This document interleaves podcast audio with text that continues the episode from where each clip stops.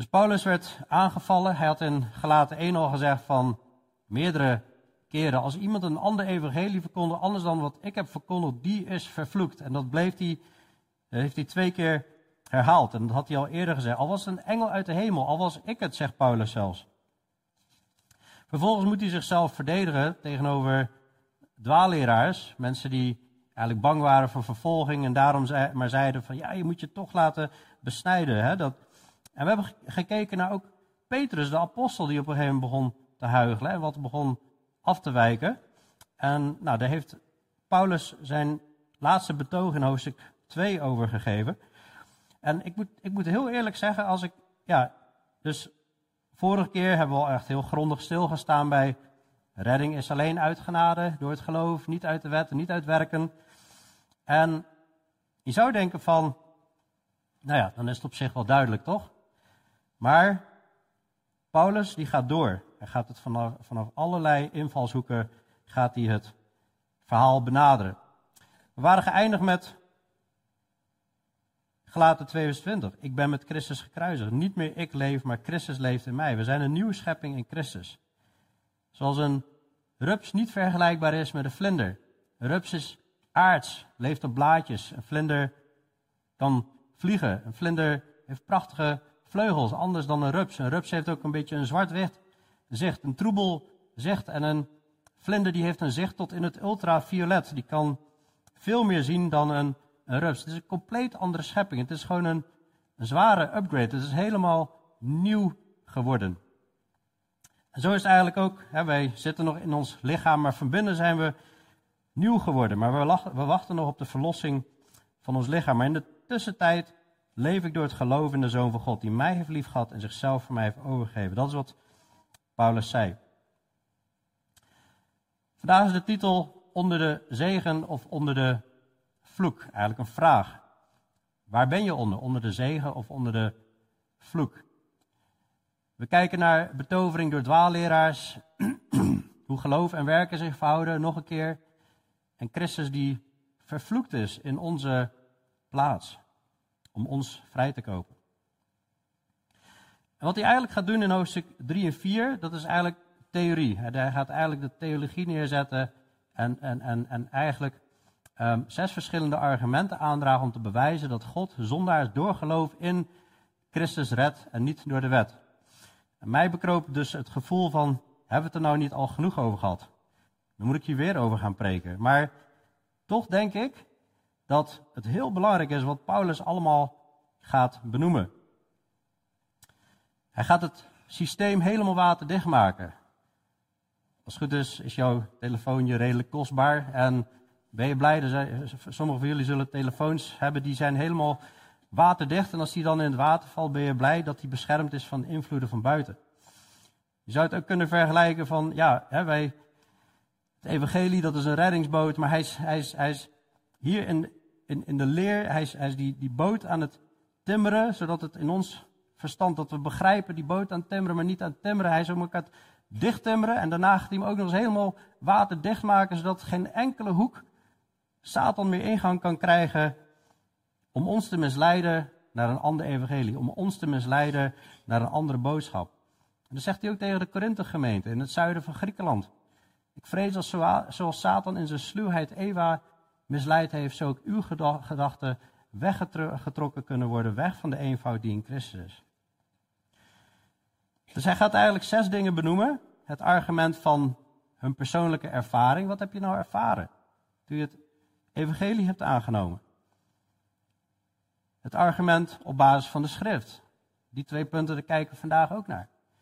Hij gaat terug naar de schrift. Oké, jullie willen vanuit het Oude Testament beweren dat je die werken moet doen. Laten we dan naar het Oude Testament gaan. Dan gaan we ook eens even kijken wat daar staat.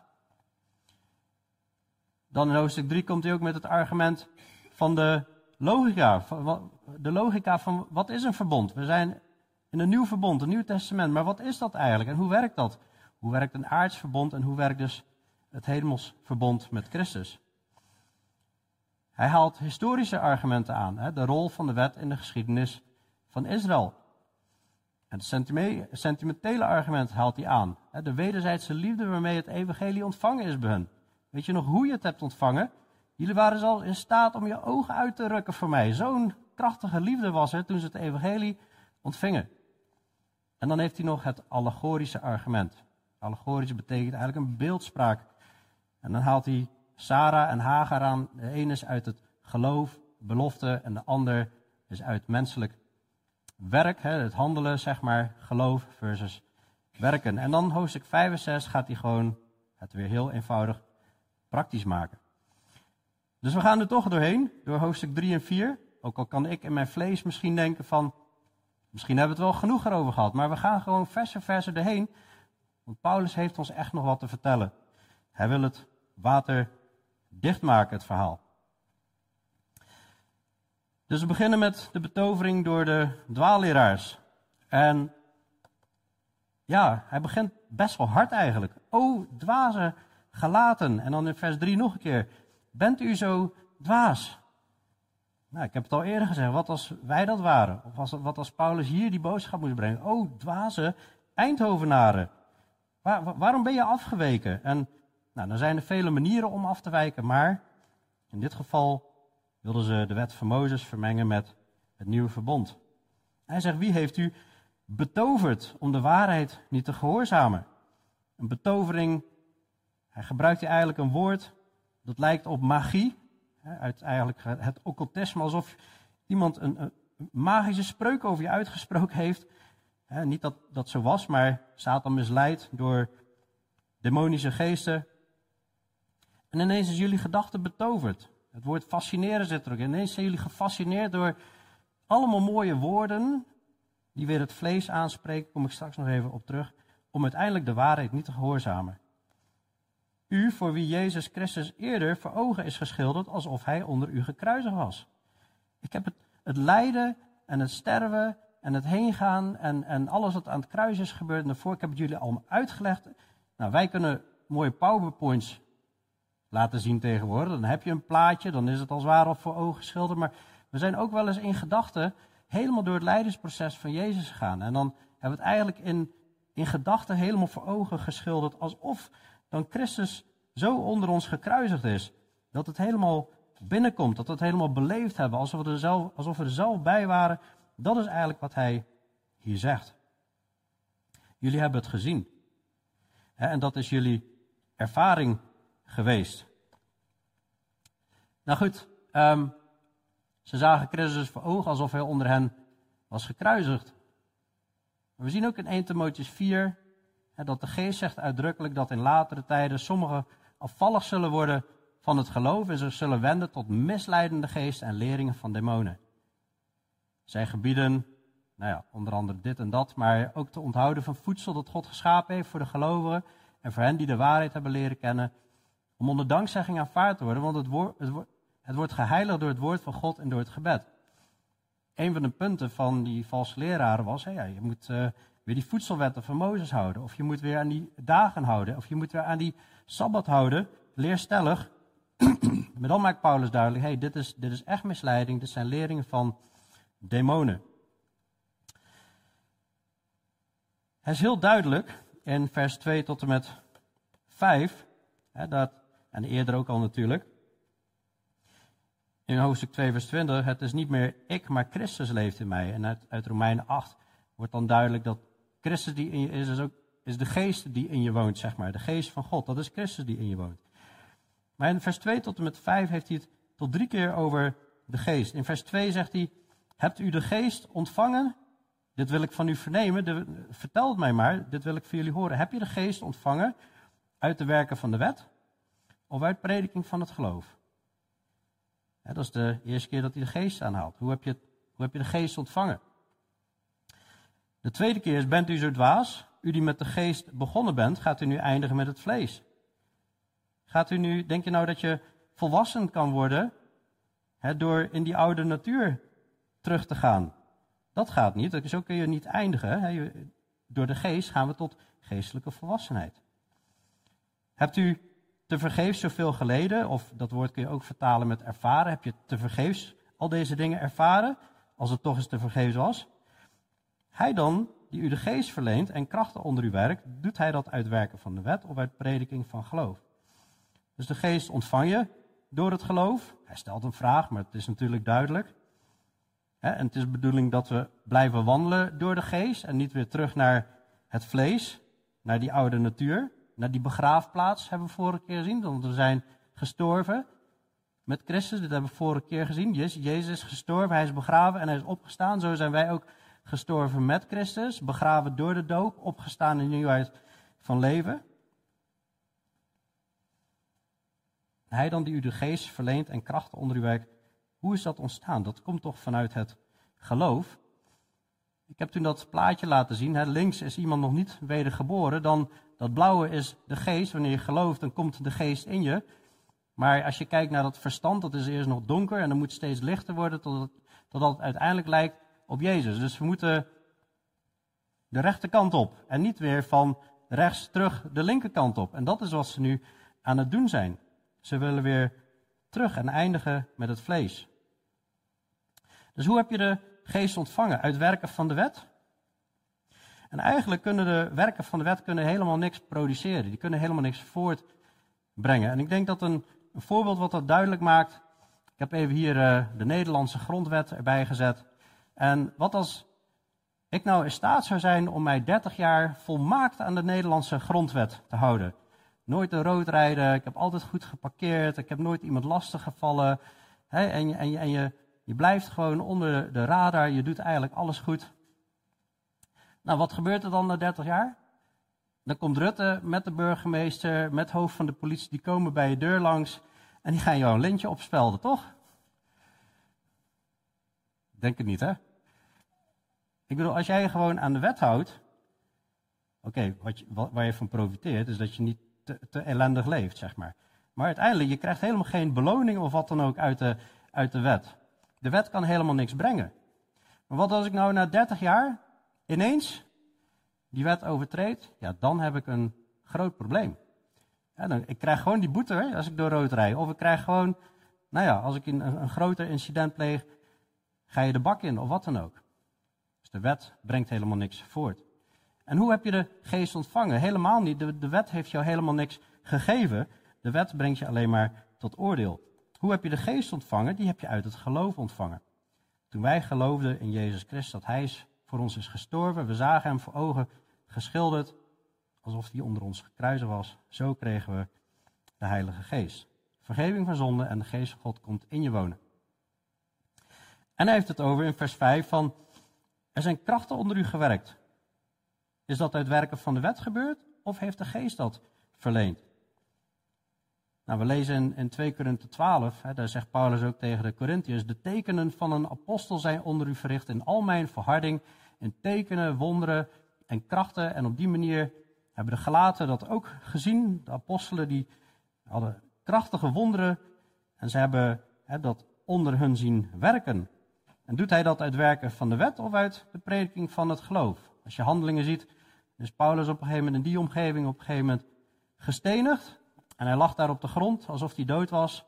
En toen kwamen de christenen, die kwamen om hem heen staan en ineens, hij stond op en ging eigenlijk weer de steden in om verder te prediken. Ja, hele krachtige dingen zijn daar gebeurd. Maar het is uiteindelijk niet iets wat de wet produceert, maar dat is wat de geest heeft geproduceerd. Dus heb je dit allemaal te vergeefs, vers 4, heb je dit allemaal te, vergeefs ervaren? Heb je dit allemaal, waar was dit dan voor? Hoe is het allemaal tot stand gekomen? Dus hij haalt hier eigenlijk een argument van persoonlijke ervaring aan. Ze zagen Christus voor ogen, alsof hij onder hen gekruisigd was. Jullie hebben de geest ontvangen door het geloof en jullie hebben wonderen van God gezien. Hij stelt hier allemaal vragen. Is dit door het geloof gebeurd of uit een of andere verdiensten. Nou, dat hebben ze helemaal niet verdiend. We hebben al eerder gekeken, het enige wat wij verdienen, als we gaan kijken naar de wet, dat is oordeel. Nou, je kunt hier af en toe afvragen, oh dwaze gelaten, bent u zo dwaas en je bent begonnen met de geest en hoe ga je dan eindigen? En in hoofdstuk 5 kijk je weer en dan zegt ja, je bent voor Christus losgeraakt. En, en dan kun je misschien denken van, hey, kun je nou je redding verliezen of hoe, hoe zit dat nou? Dat, dat, dat lijkt hij af en toe te zeggen. Maar goed, in Hebreeën 10 lijkt hij dat ergens ook te zeggen. En tegelijkertijd zegt hij dan van, hè, maar wij zijn geen mensen die zich onttrekken, maar wij zijn mensen die geloven tot behoud. En dan zie je hoe de rechtvaardige door het geloof leeft in Hebreeën 11. Kijk, ook wedergeborenen hebben vermaning nodig, net zoals Petrus. We zagen dat zelfs Petrus in staat was om te wankelen. Dit is de smalle weg en ineens zit hij even daarnaast. Daarom zegt Jezus van, ga door de nauwe poort en blijf op die smalle weg. Maar goed, af en toe krijgen we een zetje opzij en daar, en dan is het Gods woord die ons weer op die smalle weg brengt. En zo niet, als we koppig zijn, dan heb je Hebreeën 12, hè, dan God tuchtigt iedere zoon die hij lief heeft. Maar goed, Petrus die zegt later zelf in zijn brief, geprezen zij de God en Vader, 1 Petrus 1 vers 3, van onze Heer Jezus Christus, die ons overeenkomstig zijn grote barmhartigheid opnieuw geboren deed worden tot een levende hoop door de opstanding van Jezus Christus uit de doden. En die wedergeboorte, dat leidt tot een onvergankelijke, onbevlekte en onverwelkbare erfenis die in de hemelen bewaard wordt voor u. U wordt immers door de kracht van God bewaakt door het geloof tot de zaligheid. Wie bewaakt dat geloof? Het is God. Door zijn kracht bewaakt hij het geloof tot de zaligheid, die gereed ligt om geopenbaard te worden in de laatste tijd. Maar goed, er zijn ook christenen die niet wedergeboren zijn. En dat is altijd een eeuwig dilemma. Dus Paulus moet waarschuwen van, pas op, hij wil aan de ene kant Jezus en Paulus en de anderen die willen de wedergeborene zekerheid geven van eeuwig leven.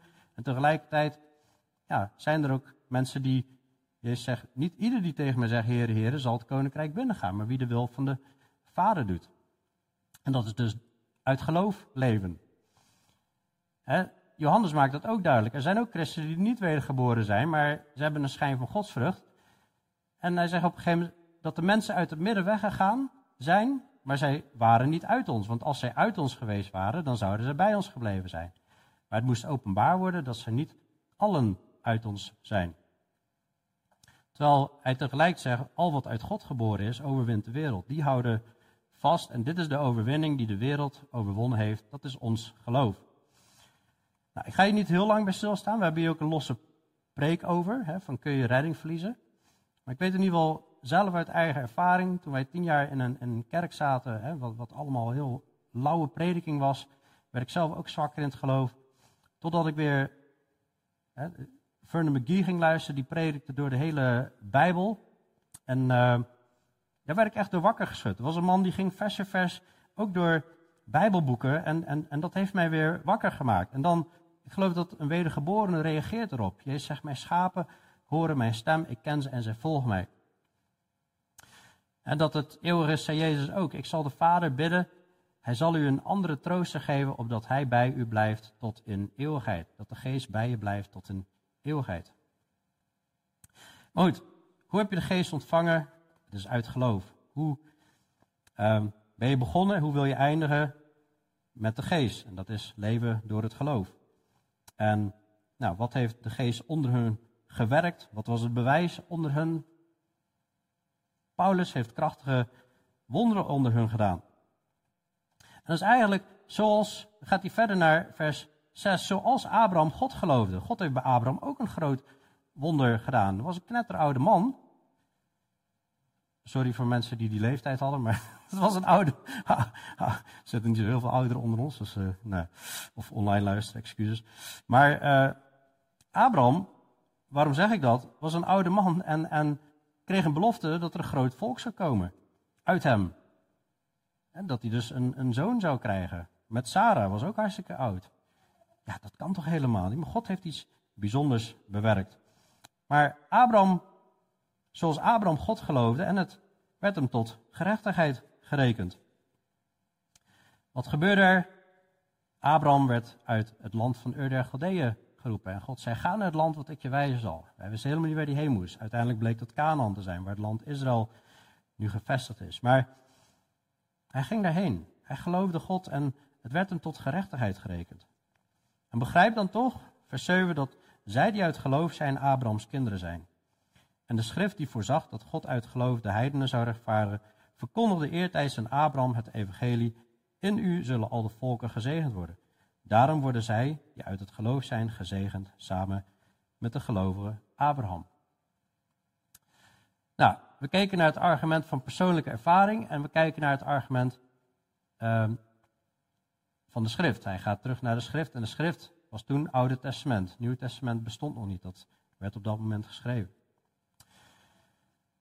Waarbij ik wel moet zeggen, we beoordelen schrift niet op basis van onze ervaring. We gaan niet ervaren en dan kijken van uh, of de schrift wel gelijk heeft. Nee, het uitgangspunt is de schrift. zij hadden ook het evangelie ontvangen op basis van de schrift. En dan hebben ze wel iets ervaren, maar vervolgens we toetsen onze ervaring op basis van de schrift. De schrift is sturend, maar dat wil niet zeggen dat ervaring, dat je dat allemaal maar weg hoeft te cijferen, of gevoel, of wat dan ook. Alleen feiten moeten voorop, dan komt geloof. Feiten, dat is Gods woord. Daar stellen we ons vertrouwen in, dat is geloof. En daar kun je iets bij ervaren. Het is niet dat ik emotieloos als een robot de Bijbel lees. Als ik, als ik dat lees, dat doet iets met mijn hart. Dat, dat zijn woorden van eeuwig leven. Het vervult me, het verblijft me. En ik word erdoor gewaarschuwd. Dus dat doet iets met me. En dus hij wijst, van, hij wijst op die ervaring van, ja, hoe heb je de geest ontvangen? Hoe ben je begonnen? En waar loop je nu? Maar goed, de Judaïsten die willen dus eigenlijk terug naar de wet. En alsof Paulus zegt, oké, jullie willen terug naar de wet? Dat is goed. Laten we dan de wet, de Torah, erbij halen. Als hier steeds gesproken wordt over de wet, is het niet helemaal duidelijk of hij dan tien geboden bedoelt of de hele wet. De, of, eh, er kan ook mee bedoeld worden de 613 geboden in de, in de Torah en de vijf boeken van Mozes. Of er kunnen de vijf boeken van Mozes mee bedoeld worden. Maar ik denk dat hij, dat hij het breder pakt. Maar hij, hij zegt, jullie denken dat het goed zit met je rechtvaardiging. Onder andere omdat je kinderen van Abraham bent. Jullie willen terug naar Abraham. Nou, oké, laten we gaan kijken naar Abraham. Maar uiteindelijk is het duidelijk, God heeft geen kleinkinderen. Dus je bent niet een kind van God omdat je vader een kind van God was. je, ze waren wel gezegend als Israël. God heeft een plan met Israël. Maar ieder mens moest zich bekeren. Ieder mens moet opnieuw geboren worden. Maar jullie willen terug naar Abraham? Oké, is goed. Dan gaan we naar Abraham kijken. Hè? Alsof hij dat wil zeggen. Nou, laten we nu even naar hè, wat wij dan vers 6 tot en met 9 noemen. En straks verder laten we naar Abraham kijken. En zo haalt hij hier in een paar versen haalt hij zes keer het Oude Testament aan. Abraham die wordt gerechtvaardigd door het geloof. Het geloof werd hem gerekend tot gerechtigheid. En de schrift, vers 8, um, voorzag dat God uit het geloof de heidenen zou rechtvaardigen. De heidenen, dat zijn wij, onschuldig zou verklaren. dus op dezelfde manier. En Abraham hoorde het evangelie, staat hier. En God, in vers 8, God verkondigde vroeger, eertijds, lang geleden, aan Abraham het evangelie, het goede nieuws. In u zullen al de volken gezegend worden. Nou, dit was al in Genesis 12. Meteen toen God Abraham riep, dan denk je van ja, waarom, waarom riep God Abraham? Waarom werd hij uniek geroepen? Waarom niet anderen? Nou, God riep in Abraham meteen al eigenlijk al de heidenen, want daarin zou die zegen komen. Die zou tot alle heidenen komen. En heidenen zijn altijd al welkom geweest. En zo heeft hij het evangelie verkondigd. En zo wordt hier eigenlijk tot zes keer toe eigenlijk het Oude Testament aangehaald. In vers 6 haalt hij Genesis aan. In vers um, ehm, 8 haalt hij 1, 2, 3, 4, 5 keer. Als je je voetnoot kijkt, zie je allemaal versverwijzingen. En de zes keer haalt hij hier eigenlijk het Oude Testament aan. In u zullen al de volken gezegend worden. Dat blijft God herhalen aan Abraham en uiteindelijk zelfs aan Isaac herhaalt hij de belofte aan Abraham. En zoals Abraham geloofde en het hem tot gerechtigheid werd gerekend, dat kun je ook lezen als het werd hem toegerekend. Is iets wat je eigenlijk helemaal niet verdient, maar het werd hem toegerekend. En ik heb dit wel eens eerder laten staan, eh, zien. Hè, dan, en dus eigenlijk een, een, een schuldbewijs waar iedereen mee rondliep. En links heb je debet, dat is wat je moet betalen. Hè, dat is omdat je gezondigd hebt, zonde, zonde, zonde. En de betaling is de eeuwige dood. Het loon van de zonde is de dood. Maar de genadegave van God is eeuwig leven in Christus Jezus. Maar als je dan gelooft, Abraham geloofde God, en het werd hem gerekend tot gerechtigheid. Als wij geloven in Jezus, wat krijgen we dan? Dat is die rechterkant de, de creditkant, dan krijgen we in Jezus gerechtigheid van Christus. Dat is, dat is als je onschuldig wordt verklaard in Christus. En ook Romeinen haalt Abraham aan en, en dan zie je dat het geloof van Abraham is dat Abraham was het er volle van overtuigd dat God ook bij machten was te doen wat beloofd was en daarom is het hem ook tot gerechtigheid gerekend. Dus dat is eigenlijk wat geloof is. Ten volle overtuigd zijn dat God bij machten is om te doen wat hij beloofd heeft. Dus God zegt, ik zend mijn zoon, die sterft aan het kruis voor jouw zonde. Geloof daarin, dan word jij onschuldig verklaard. Als je daar ten volle in gelooft, word jij onschuldig verklaard. En dan wordt je schuld compleet geannuleerd. Het werd hem gerekend tot gerechtigheid. En ja, hij zegt in vers 7, begrijp dan toch dat zij die uit het geloof zijn, Abrahams kinderen zijn. En Jezus was heel duidelijk in een discussie met de Joden in Johannes 8. Daar spraken zij over hun vader, Abraham.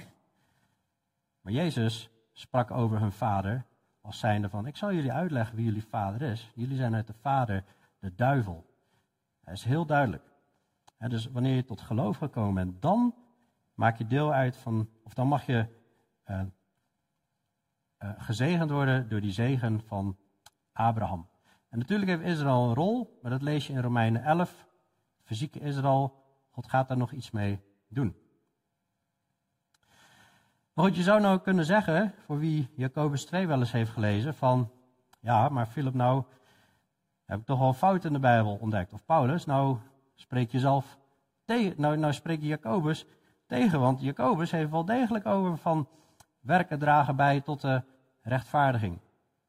Nou, ik geloof dat Jacobus 2 dit helemaal niet, eh, Gelaten 3 en Romeinen 4 helemaal niet tegenspreekt. De werken hebben een plek, een plek, maar laten we er eens naar kijken. Wat zegt Jacobus over Abraham?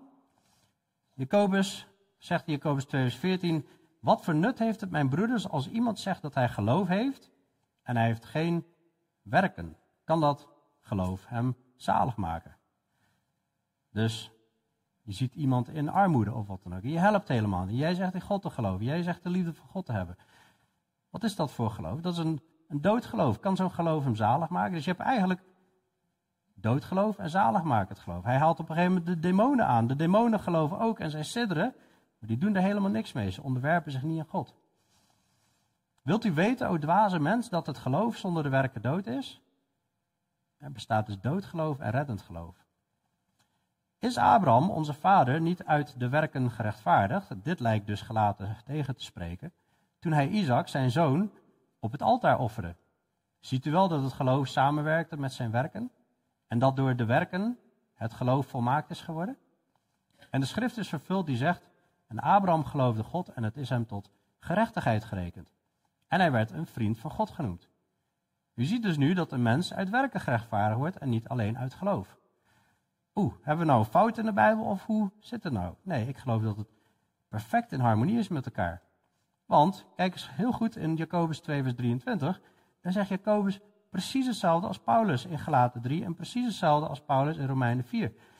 De schrift is vervuld die zegt, Abraham geloofde En het is hem tot gerechtigheid gerekend. En hij werd een vriend van God genoemd. Wat is hem tot gerechtigheid gerekend? Abraham geloofde God. Dat is hem tot gerechtigheid gerekend. Dat staat er heel duidelijk.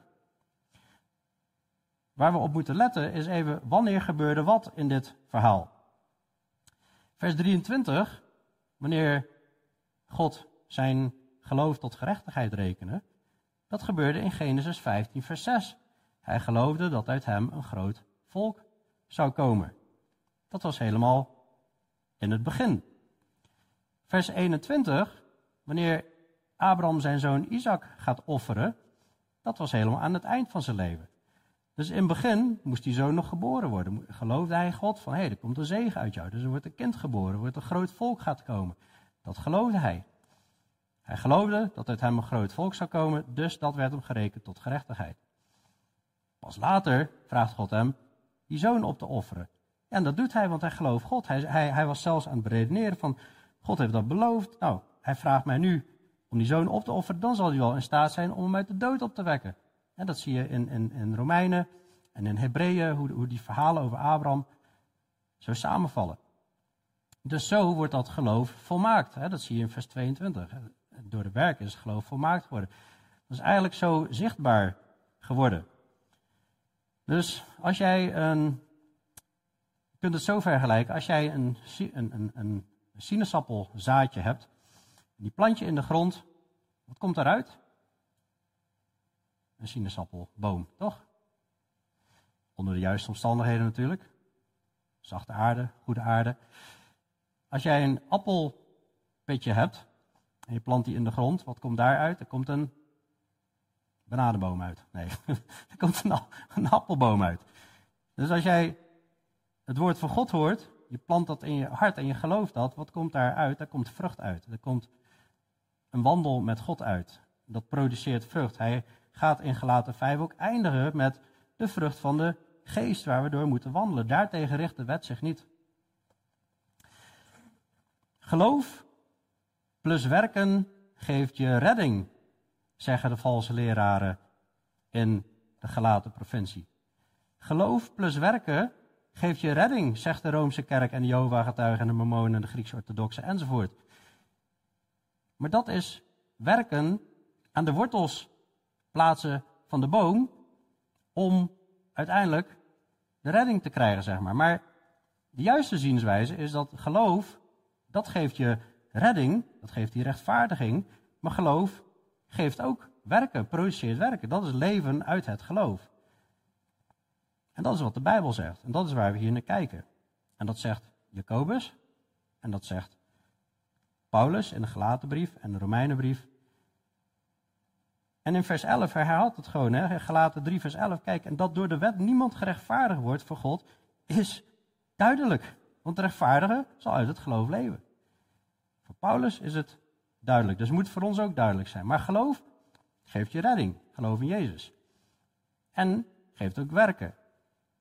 En dus werken zijn de vruchten. Are the fruit. Works are the fruit, zeggen ze in het Engels. Works are the fruit, not the root. En dus werken volgen uit het geloof. En werken plus geloof geven niet je redding. Dus dat klopt niet. Om nog even te bevestigen dat Paulus echt bedoelt wat we nu zeggen, is Efeze 2 vers 8, uit genade, dus een cadeau, ben je gered geworden door het geloof en dat niet uit u, het is de gave van God, niet uitwerken, opdat niemand zou roemen. Niemand kan zeggen, oh, kijk eens hoe goed ik mijn weg naar de hemel heb verdiend. Maar meteen erachteraan zegt hij al, want wij zijn zijn maaksel. Je bent dan in Christus, ben je een nieuwe schepping, dan ben je wel zijn maaksel. Geschapen in Christus, Jezus, om goede werken te doen, die God van tevoren bereid heeft, opdat wij daarin zouden wandelen. Je bent een nieuwe schepping, zoals die rups, of die vlinder is geen rups meer. Je bent een nieuwe schepping. En die, ja, die rups die kan heel hard bewegingen maken alsof hij een vlinder is, maar die gaat echt niet vliegen. Dat brengt geen rechtvaardiging om je te gedragen als een wedergeboren christen. Nee, je moet geloven in Christus, dan word je wedergeboren. En wedergeboren christen draagt vrucht. Niet om de werken van Mozes te doen, maar om de werken van Christus te doen. Dus we zijn gered voor goede werken en niet door goede werken. Dat is de boodschap. Dus het argument op basis van de schrift hier is: Abrahams geloof werd gerekend tot gerechtigheid. Nog sterker, de wet van Mozes, die was er nog niet eens. Dus hij kon helemaal niet gerechtvaardigd worden door werk van de wet. Hoe simpel kan het zijn? Daarom, nog even heel duidelijk, zegt hij, dat, vers 11, dat door de wet niemand gerechtvaardigd wordt voor God, is duidelijk. Ik zei al, hij was, het aan het dichttimmeren en dit is ook gewoon meteen waterdicht maken. Hè? Abraham kon niet gerechtvaardigd worden door werken van de wet, want de wet bestond nog niet. En Abraham, daarvan wordt gezegd, ver voor de wet, hij geloofde God en het werd hem gerekend tot gerechtigheid. Ander argument op basis van de schrift is het evangelie, wat al door Abraham klonk, in u zullen al de volken gezegend worden. Wie? Al de volken, ook Eindhovenaren en in welke, welk dorp je ook maar woont. Al de volken zullen gezegend worden. En hier zie je dus die zegen. Het evangelie is een zegen. Dat je kind van God mag worden. Dat je de Heilige Geest mag ontvangen. Dat je schoongewassen mag worden. Dat je relatie met God mag leven. In vers 9, daarom worden zij die uit het geloof zijn gezegend, nog een keer gezegend, samen met de gelovige Abraham. Zelfde zegen ontvangen we, net als Abraham. En dan zie je dus in vers 14 dat door die vervloeking van Christus kwam de zegen van Abraham in Christus Jezus tot de heidenen. We zien hier tot drie keer toe de zegen die naar ons toe komt. Dus gerechtvaardigd door geloof, niet door de wet. Wie onder de wet is, is zelfs onder de vloek, zegt hij in vers 10. Alle die uit werken van de wet zijn, zijn onder de vloek. Er staat immers geschreven, vervloekt is ieder die niet blijft bij alles wat geschreven staat in het boek van de wet om dat te doen. Opnieuw gaat hij terug naar de wet. Hij gaat terug naar de basis. Kijk maar wat Mozes schreef. Kijk maar goed. En hij citeert hier uit Deuteronomium 27 op het eind. En daar is hij al begonnen met vervloekt is degene die dit doet. En vervloekt is degene die dat doet. En vervloekt is wie zus en zo doet. En vervloekt is wie een hele rij. Vervloekt is ieder die wat dan ook doet. En niet blijft bij wat geschreven staat in het boek van de wet om dat te doen.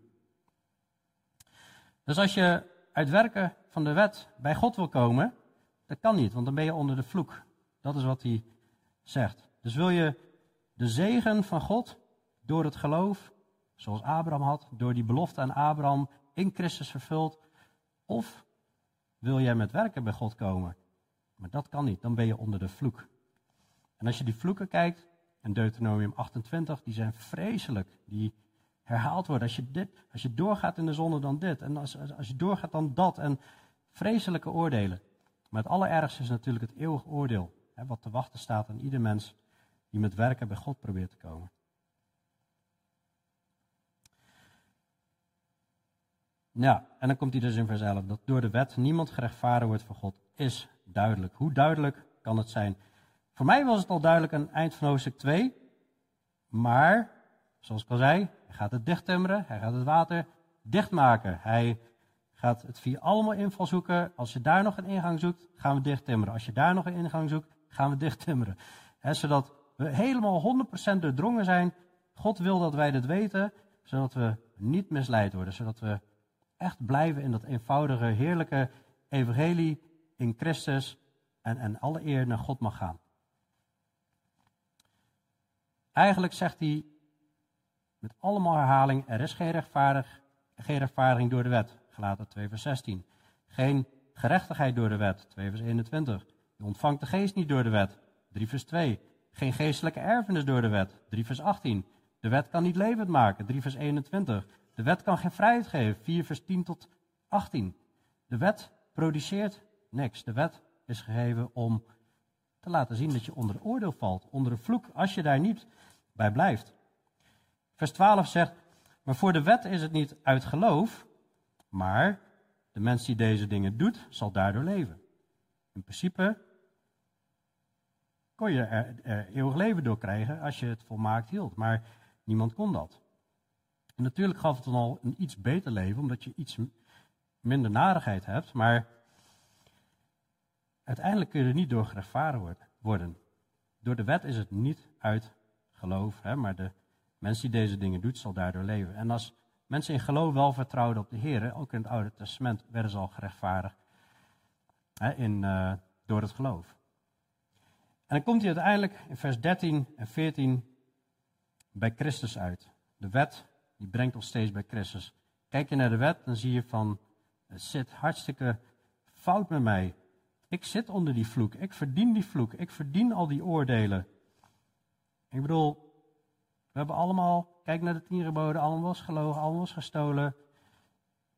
Begeerte, begeren van de vrouw weer naast, de huis je naast, al die dingen zijn allemaal schuldig. In Deuteronomie 21, daar staat verder, wanneer iemand een zonde begaan heeft waarop de doodstraf staat en hij gedood wordt, en u hem aan een paal hangt, dan mag zijn dode lichaam niet aan de paal overnachten, maar u moet hem beslist diezelfde dag nog begraven. Een gehangene is namelijk door God vervloekt. U mag uw land, dat de Heer uw God als erfelijk bezit geeft, niet onrein maken. Hier zie in Deuteronomium 21 al dat iemand die aan een hout hing, en die werd dan misschien wel eerst gedood en daarna aan het kruis gehangen, dat was een, uh, gehangen en dat was, of, een, of een hout en dat was een, dat was een schande. Maar Jezus zelfs levend aan het kruis genageld. Dat was toen ook een, een schande. En wie had gedacht dat in Deuteronomium deze tekst al vooruitwees naar Christus? En naar een gehangene is door God vervloekt. En Christus heeft ons vrijgekocht van de vloek van de wet. En dat is vrijkopen zoals een slaaf vrijgekocht werd. Maar vroeger werd een slaaf vrijgekocht van een meester om vervolgens opnieuw in slavernij te zijn bij een andere meester. Maar Christus heeft ons vrijgekocht van de vloek van de wet om niet meer onder de slavernij van de wet te zijn, niet meer onder de slavernij van Satan te zijn. Hij kocht ons vrij van de vloek van de wet door voor ons een vloek te worden. Want er staat geschreven, vervloekt is ieder die aan een hout hangt. Jezus werd de vloek van de wet voor ons door aan het hout te hangen, door aan de boom te hangen, staat er zelfs. En hoe bizar als je nadenkt, Engelse vertalingen, vertalingen vertalen het als vervloekt is ieder die aan een, aan een hout, een tree hangt, zeg maar. En het begon in de Hof van Eden, bij de boom des levens en de boom van kennis van goed en kwaad. Maar doordat ze aten van de boom die God had verboden, werden ze afgesneden van de boom des levens. En Jezus komt en die hangt aan de boom des doods om ons weer vervolgens te brengen bij de boom des levens. Hij werd een vloek voor ons. Hij nam die hele vloek van de, wat Adam en Eva hebben ingebracht, dat nam hij op zich. Wat, wat door onze harten heen is overgedragen en uiting krijgt in ons leven. Hij nam die vloek mee op het kruis. En waarom deed hij dat? Opdat de zegen van Abraham in Christus Jezus tot de heidenen zou komen. En dan denk ik wel eens van, je leest het Oude, Oude Testament en dan kun je denken, ja dat was voor die tijd, dat is niet voor ons. Nee, maar al heel snel lees je in de Bijbel dat het over ons gaat. Het gaat over die heidenen, tot wie die zegen zal komen. En je noemt dat eigenlijk het embryonale evangelie. Dat, dat, dat het heel klein begint en uiteindelijk komt er steeds, wordt er steeds meer bekend over het evangelie en over Christus en over die grote boodschap en dat helsplan, dat reddingsplan van God. En dan komt Christus en die openbaart alles. Zodat de zegen van Abraham in Christus Jezus, onze Heer, schepper van hemel en aarde, onze redder, degene als goed is die we lief hebben met heel ons hart, met heel onze ziel, heel onze kracht, heel ons verstand. Hij stierf aan het kruis, hij werd de vloek, opdat die zegen van Abraham, het evangelie, en opdat het bij ons zou komen en opdat wij de belofte van de geest zouden ontvangen door het geloof. Jezus stierf voor ons, wij krijgen de geest, Christus komt in ons wonen en dit is die zegen van Abraham. Dus gaan we terug naar Abraham, dan zien we zelfs vanuit Abraham het evangelie al. Dan zien we vanuit Abraham de zegen naar de heidenen.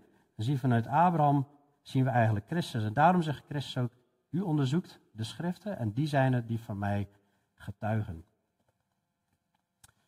Redding door Christus alleen. Brengt de wet ons onder de vloek? Dan Christus verlost ons juist van de vloek. Wil je de zegen van Abraham? Deze komt door Christus. Ben je heide en wil je de Heilige Geest? Deze komt door Christus. Dat is eigenlijk wat hij zegt. Het is allemaal zo prachtig verweven met elkaar. De hele schrift is in, harmonie en dat is wat Paulus hier aan het zeggen is.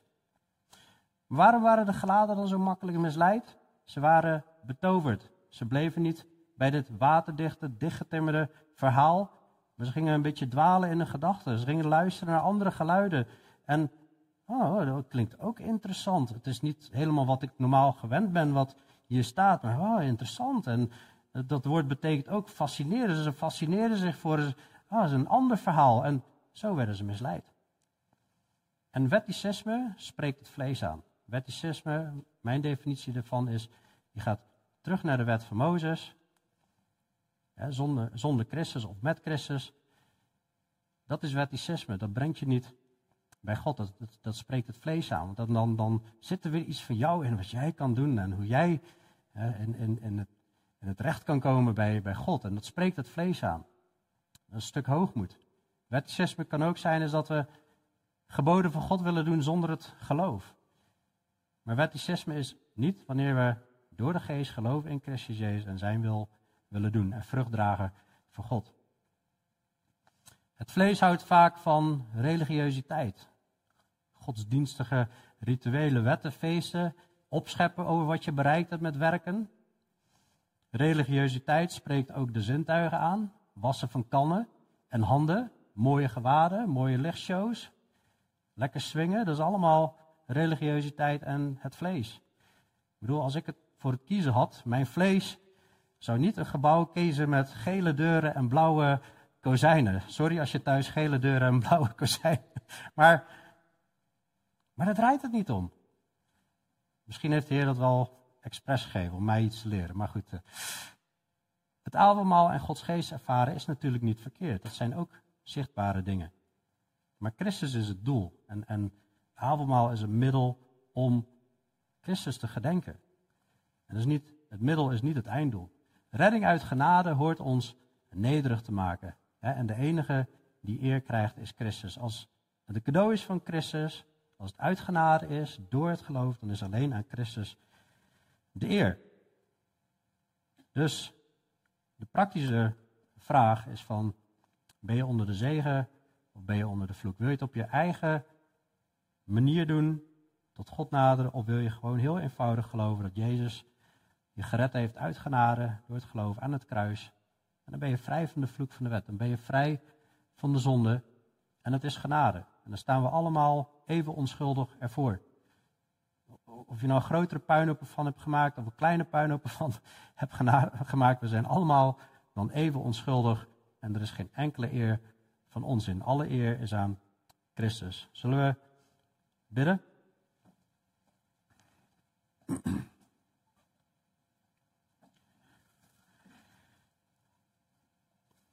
Ja, heren, dank u wel dat u uh, door uw geest deze woorden hebt ingegeven aan Paulus. Dat wij hier weer uh, over mogen nadenken. Wat een kracht zit er toch in uh, alle wijsheid die u geeft, hoe u zo bezig bent alle verkeerde gedachten, alle leugens van Satan te elimineren. Om uw licht op het reddingsplan te laten schijnen, om, om, om het kraak en kraakhelder te maken. Heer, wat een, uh, wat een blijdschap, Heer. Ja, dat uh, Romeinen dan zegt, als God voor ons is, wie kan tegen ons zijn? En dat zelfs staat dat als God zijn enige zoon niet gespaard heeft, dat hij ja, ons ook met hem alle dingen zal schenken straks in de eeuwigheid. Het is gewoon uh, bizar, Heer. En ik uh, snap het soms helemaal niet hoe ik als zondaar, Heer, uh, zo koppig ben geweest en zo, zo zondig. En dat, dat, u mij heeft willen redden, Heer. En, en vrijkopen van de vloek en vele hier. Daar, daar, dank ik u voor. En ja, alle eer en glorie aan uw naam, Heer. Want u geven dat, ja, dit besef krachtig in ieders hart mag leven, Heer. En dat het grote, grote vreugde mag geven. En, en vastberadenheid dat we als uh, pitbulls vast blijven bijten in, in, deze boodschap en niet meer loslaten. En uh, ja, dat uh, vraag zo uit genade in Jezus' naam. Amen.